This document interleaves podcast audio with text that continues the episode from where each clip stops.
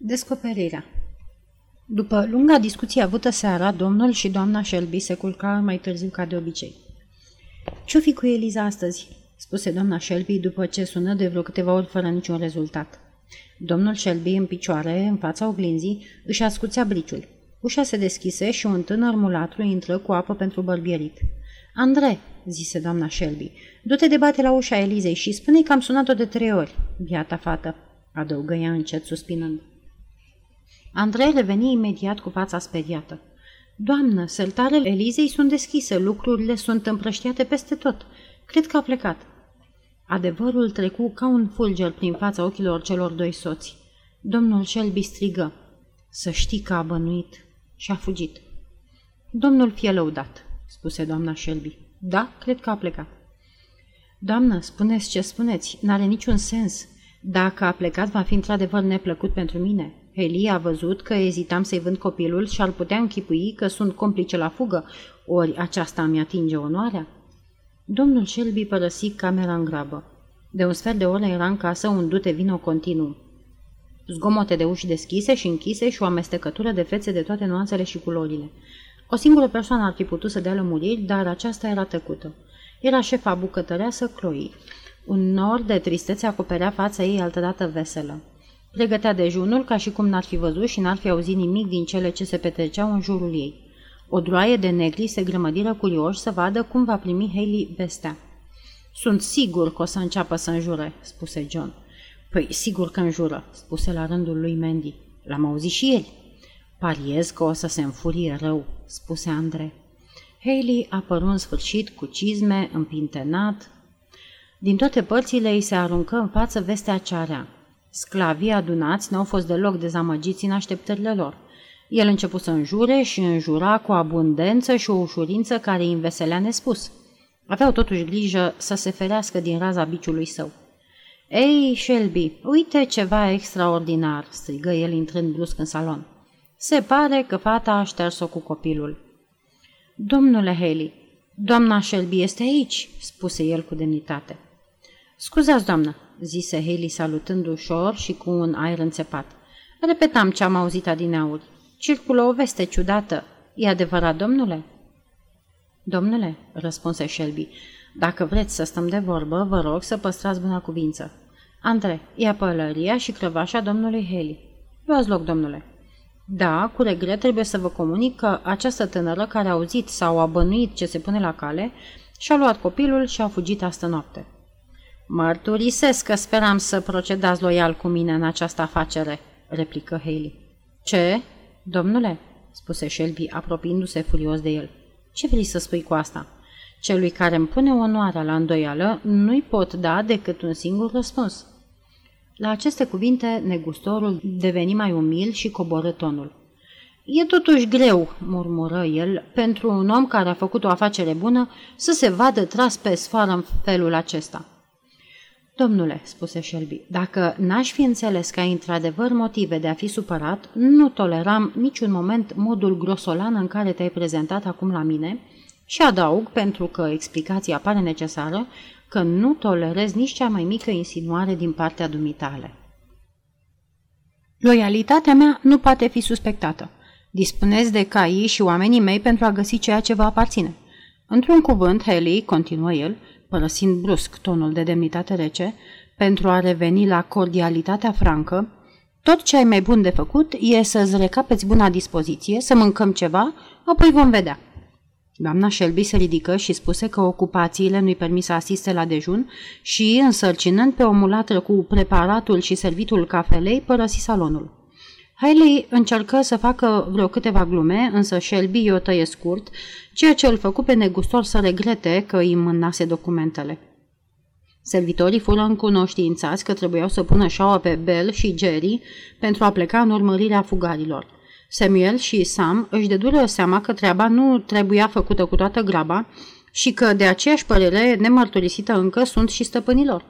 După câtva timp, Samuel veni triumfător în galop cu Bell și Jerry. Descălecă și alinie lângă zid. Calul lui Haley era un tânăr armăsar întunecat care n-avea nicio clipă a stâmpăr. O, o, spuse Samuel, sălbaticule. Și fața sa neagră se lumină de un gând drăcesc. O să te țin eu pe loc. Un fag mare umbrea curtea. Pe jos era răspândit jir.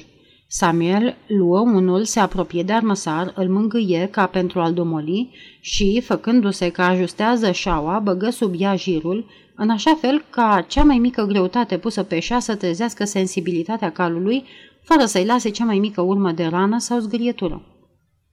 Așa, spuse el făcând o strâmbătură, vom vedea dacă vei mai fi liniștit acum. În aceeași clipă, doamna Shelby apărut pe balcon și îi făcu semn să se apropie. De ce ai întârziat atâta, Samuel? Am trimis pe Andrei ca să te grăbească. Doamnă, nu puteam să-i prindem pe amândoi deodată. Au alergat până la marginea livezii. Ei, bine, acum, Samuel, vei însoți pe domnul Haley ca să-i arăți drumul. Să-l ajuți. Ai grijă de cal, Samuel. Știi că săptămâna trecută Jerry șchiopăta puțin. Să nu-l faci să meargă prea repede. Doamna Shelby pronunța aceste cuvinte cu vocea scăzută și cu o anumită intonație. În privința asta lăsați pe mine, spuse Samuel, și se întoarse sub fag. Adresându-se lui Andrei, îi spuse că nu va fi surprins când calul domnului Haley o să înceapă să danseze în momentul când va fi încălecat. Știi, Andrei, că animalele au câteodată idei de astea. Bravo, zise Andrei, făcând din nou ca înțeles. Vezi, Andrei, doamna vrea să câștige timp. Se vede cât de colo. Îl va câștiga. Las pe mine. Ai să vezi, Andrei, ai să vezi, adăugă Samuel. Dacă îi se va întâmpla ceva calului domnului Haley, o să sărim din șaș și o să alergăm să-i dăm ajutor. Da, o să-i dăm ajutor. Samuel și Andrei își clătinară capetele negre pe umeri, izbucnind într-un râs nestăpânit. Haley apărut pe peron. Câteva cești dintr-o excelentă cafea îl mai îndulciseră. Era destul de vesel. Înainte spre cal surâzând.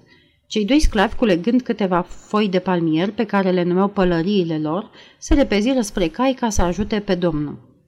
Bravo, copii! Și acum să ne grăbim. Nu mai avem niciun minut de pierdut.